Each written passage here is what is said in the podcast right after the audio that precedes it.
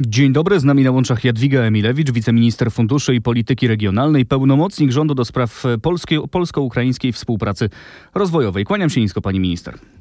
Dzień dobry panie redaktorze, dzień dobry państwu. Pani minister, wczoraj w 40 miastach e, strajki e, kobiet, e, protesty kobiet po śmierci pani Doroty w Nowym Targu. Pani się solidaryzuje osobiście ze strajkującymi? Każda śmierć to tragedia, śmierć w szpitalu to jeszcze większa tragedia, zwłaszcza jeśli nie musiało do niej dojść. Natomiast no, ja nie jestem zwolennikiem protestów na ulicach zwłaszcza, że no, protestujemy, bo, bo, przeciwko komu te protesty są Ale to pani uważa, że o sprawach nie, nie, wolno ludziom, którzy są zmartwieni tymi, nie, tymi takiego, wydarzeniami nic głośno takiego mówić? nie powiedziałam. Nic takiego nie powiedziałam. Można wyrażać swoje, w demokratycznym państwie można w, dowol, w, w, no w demokratycznym sposób państwie można też wyrażać na ulicę i protestować. Swoje, swoje opinie i tutaj nie mam nie mam, ja mówię tylko pan redaktor mnie zapytał, czy, czy wzięłabym udział w tego typu protestach. Nie, nie, ja zapytałem, czy się pani solidaryzuje e, z, z przesłaniem protestujących. Ja domyślam się, że pani pewnie udziału by nie wzięła. Pani minister, e, ja jeszcze chciałem tylko zapytać, bo, bo, bo pan prezes Kaczyński był łaskaw skomentować tą całą historię. On użył takich słów jak wielkie oszustwo, propagandowe nadużycie, takiej sprawy nie ma, urojona rzeczywistość. Pani się zgadza z takimi stwierdzeniami w kontekście tych wydarzeń?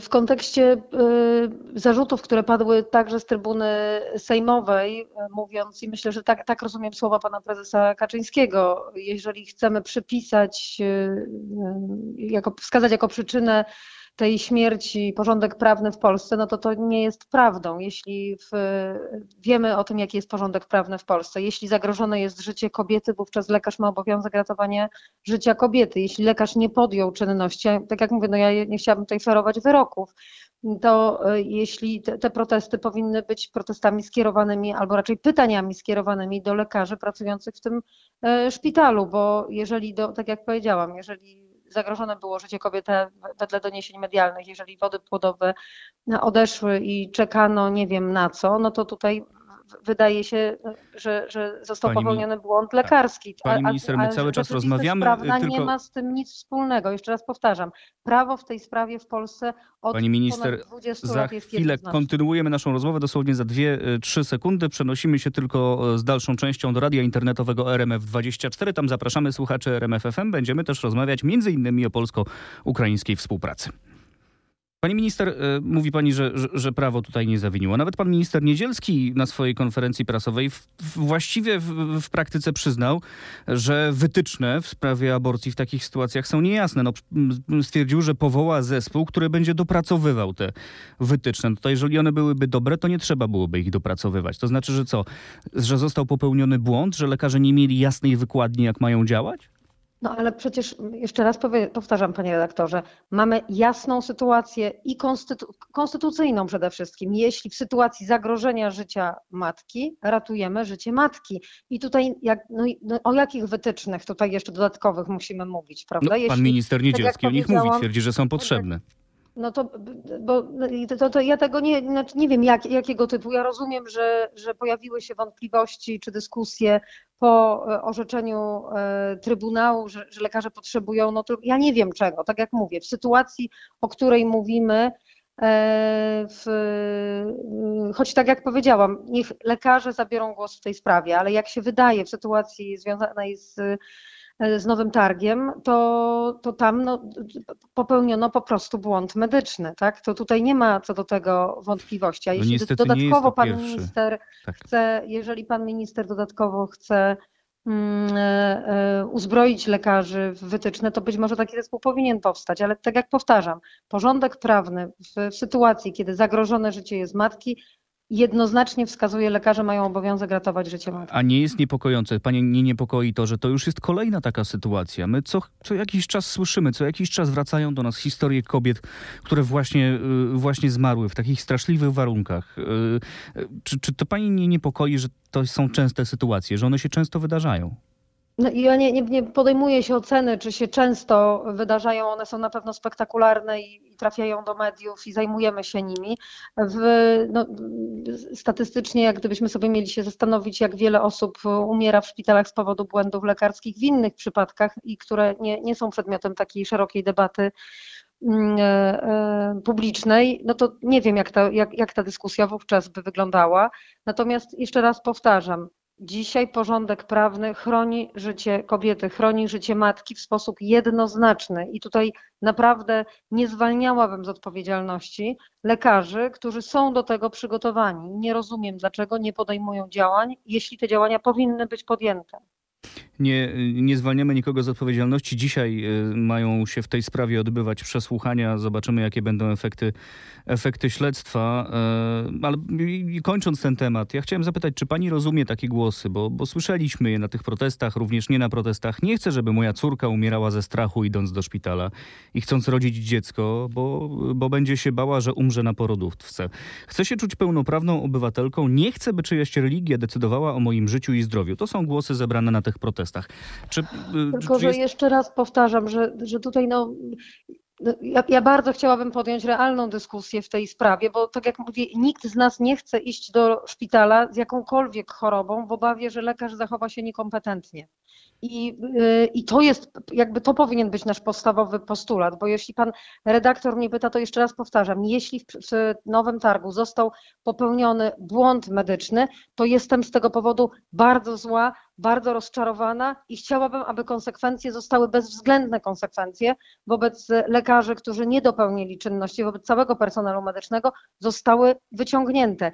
I, tak, I nie chciałabym, żeby ta sytuacja była pretekstem dla lekarzy do tego, że teraz proszę opisać nam każdą z sytuacji, bo my tego nie będziemy w stanie zrobić, tak? Nie będziemy w stanie w żadnych wytycznych opisać skończonego zbioru e, z e, wydarzeń, w których lekarz na koniec podejmuje decyzję. Nie możemy zwalniać lekarza z odpowiedzialności, prawda? On jest do tego przygotowywany poprzez długi proces studiów, poprzez staże, poprzez naprawdę długie przygotowanie do tego, kiedy zaczyna, kiedy podejmuje zawód. Pani minister, do, do to tego, nie jest kwestia, czy w związku z tym, czy w związku z tą sytuacją my musimy zmieniać porządek prawny. No wydaje mi się, że nie. Czyli nie, czyli nie trzeba. Pani minister, to stawiamy tutaj kropkę w tym, w tym temacie. Ja chciałem przejść dalej. Pani się cieszy, że Jarosław Kaczyński wróci do rządu? Eee, ale jeszcze chyba nie mamy takiej decyzji. Nie no, ale powiedzmy, że dzisiaj ona zapadnie. Jakby pan, pan premier zdecydował, że wraca, to pani się będzie, to pani będzie zadowolona? Kiedy, kiedy Jarosław Kaczyński był w rządzie, to, to, to, nie był zły czas, to był dobry czas i myślę, że wiele procesów decyzyjnych było, podej- było w, w, dobrym rytmie.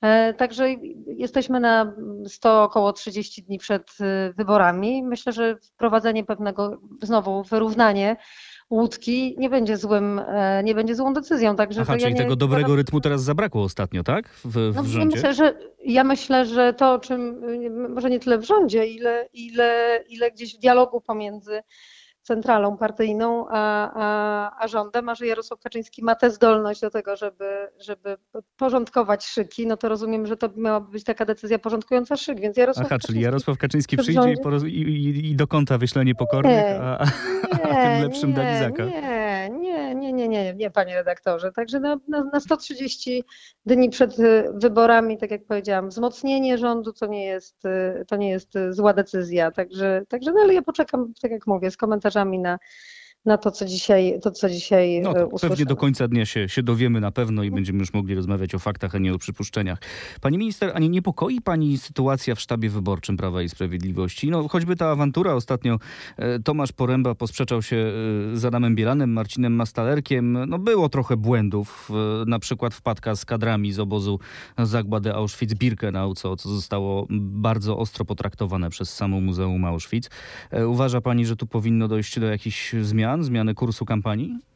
No, kampania wyborcza rządzi się takimi prawami emocjonalnymi, na pewno wywołuje duże emocje i stres i, i, i zmęczenie.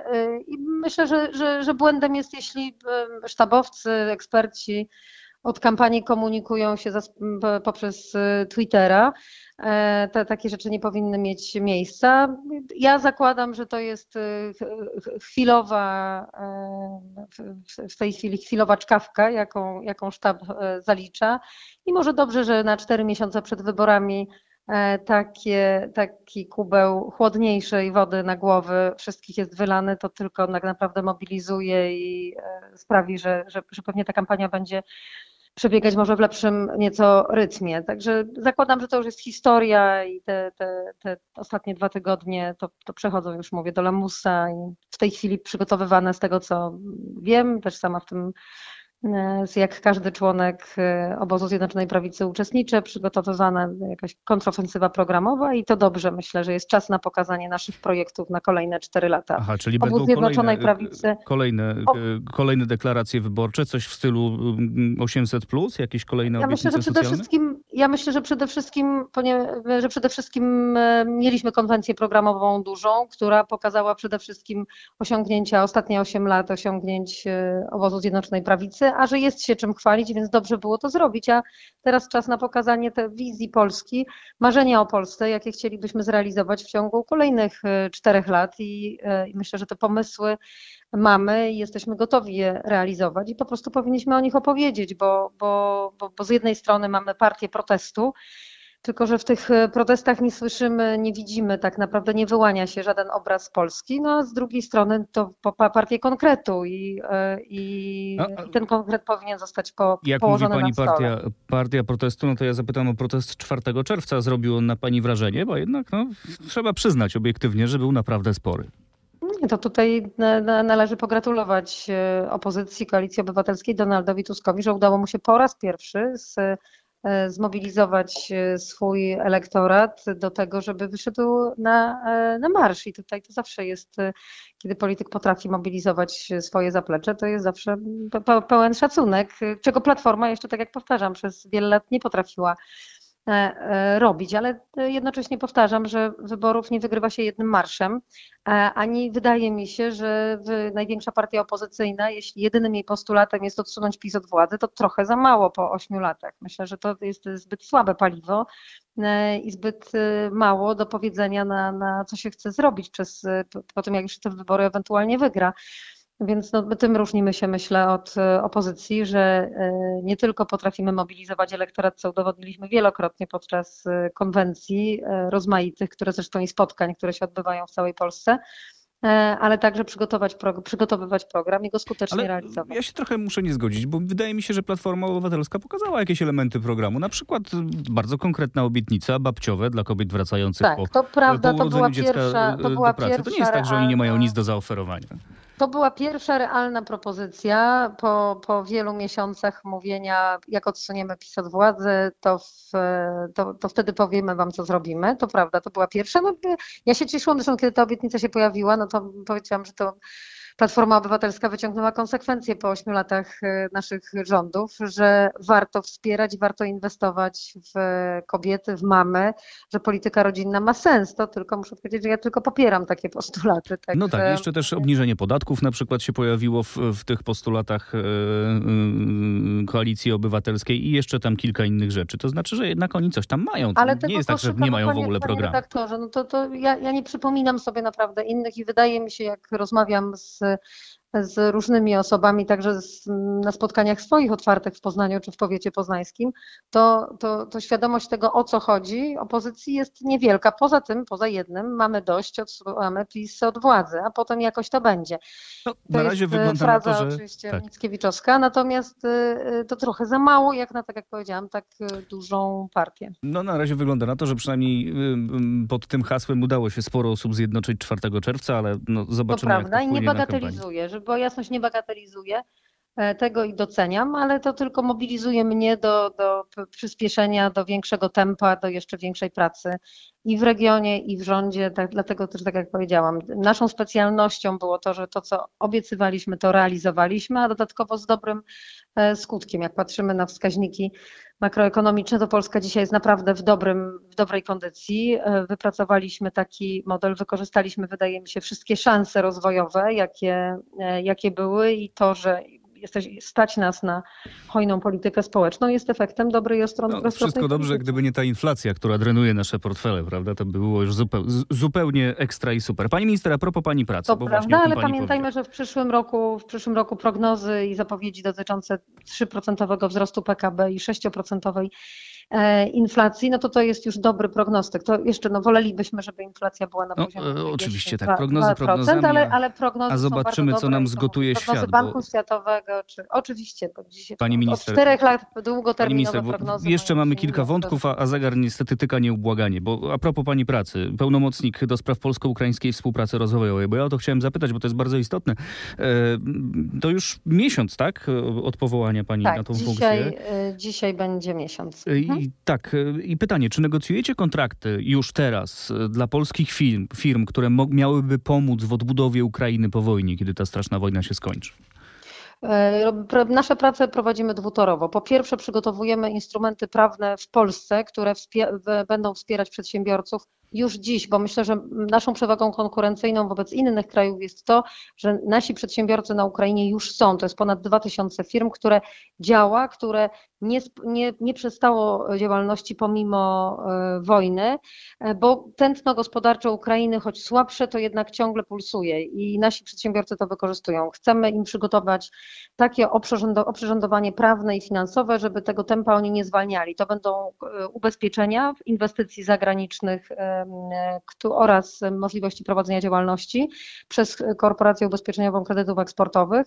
E, Ustawa w tej sprawie, bo żeby KUKE mogło ubezpieczać na Ukrainie, to oczywiście nie może tego robić na normalnych, analiz, pod normalną analizą ryzyka. E, Więc musi być, musielibyśmy zmienić reżim prawny. Ustawa w tej sprawie będzie na Radzie Ministrów w przyszły wtorek. E, I w lipcu, mam nadzieję, to już będzie nasza rzeczywistość prawna po pracach sejmowych, także od sierpnia takie ubezpieczenia będą oferowane. A w momencie, kiedy są takie ubezpieczenia, to przedsiębiorca może zaciągać swobodnie kredyt y, bankowy. Także to będzie, i to będzie takie, powiedziałabym, najciekawsze, najlepsze rozwiązanie, y, najkorzystniejsze dla przedsiębiorców, rozwiązanie, jakie jest dostępne dzisiaj w ogóle w Europie. I będziemy o tym Mm. mówić w przyszłym tygodniu na konferencji y, poświęconej odbudowie w Londynie na zaproszenie pana premiera Rishi Sunaka. Pani Także to minister- jest jeden wątek. Drugi wątek to jest, to tylko szybciutko powiem właśnie, żeby pan, Państwo y, wiedzieli. Drugi wątek to jest y, fundusz, y, który mm, ma wspierać przedsiębiorców, którzy na Ukrainie zgodzą, zdecydują się być obecnymi. To jest fundusz, nad którym pracujemy z Polskim Funduszem Rozwoju. I oczywiście równolegle pracujemy ze stroną ukraińską nad y, kontraktami y, w, dla polskich firm. Ja wczoraj miałam spotkanie z panem wicepremierem Kubrakowem, y, z szefem Agencji Odbudowy Ukrainy.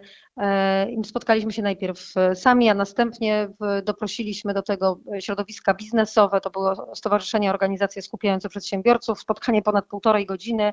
E, Podzielone było na dwie części. Po pierwsze, przedsiębiorcy mieli szansę powiedzieć, z jakimi problemami borykają się dzisiaj, i taki katalog e, spraw do szybkiego rozwiązania przekazaliśmy. I tutaj i pan wicepremier, i, i, i szef Pani agencji minister, tak. Pani powiedzieli, minister, to że, że ja się w nimi razie- zajmą. A po drugie, obszary. To jeszcze, panie redaktorze, obszary. to Dobrze, już ale to dosłownie powiem. 30 sekund, pani minister. Ja so, rozumiem, że to są ważne rzeczy, ale ja też muszę się tutaj e, wciąć, bo chciałbym zapytać o przedsiębiorców. A jak przedsiębiorca, który nas teraz słucha, jedzie samochodem do pracy do swojej firmy e, i się zastanawia, ja może bym chciał wejść e, z moją firmą e, na ukraiński rynek, jakoś tam podziałać, trochę pomóc w tej odbudowie, czy, e, czy w innych aspektach, to, e, ale nie wiem, jak to zrobić. To czy macie dla niego jakiś poradnik, czy macie jakiś, dla niego jakiś numer telefonu, pod mamy- który może zadzwonić? Po, po pierwsze, zapraszamy do Polskiej Agencji Inwestycji i Handlu, która ma takie kompendium wiedzy, jak wejść na rynek ukraiński. To jest pierwsza rzecz. A po drugie, ja zapraszam bezpośrednio do kontaktu z moim biurem, biurem pełnomocnika do spraw odbudowy i e, rozwoju. Za dwa tygodnie będziemy organizować taki okrągły stół, efektem którego w pierwszej kolejności z branżą budowlaną. Efektem tego będzie taka szersza publikacja i przygotowujemy też na koniec lipca, chcemy mieć gotowe narzędzie informatyczne, które połączy przedsiębiorców zainteresowanych z danej branży z poszczególnymi obszarami, w, w, które są już dostępne w zamówieniach publicznych. To Termomodernizacja, platforma internetowa kanalizacja. otwarta? To będzie platforma internetowa otwarta z wtyczką wpinającą w system ukraiński, także to będzie naprawdę bardzo dobre, nowoczesne rozwiązanie i nad tym wspólnie z Ukrainą dzisiaj pracujemy. Jadwiga Emilewicz, wiceminister Funduszy Polityki Regionalnej, jak słyszeliście również pełnomocnik rządu do spraw polsko-ukraińskiej współpracy rozwojowej, była dzisiaj z nami. Pani minister, bardzo dziękuję za tę rozmowę. Dziękuję panie redaktorze, dziękuję państwu.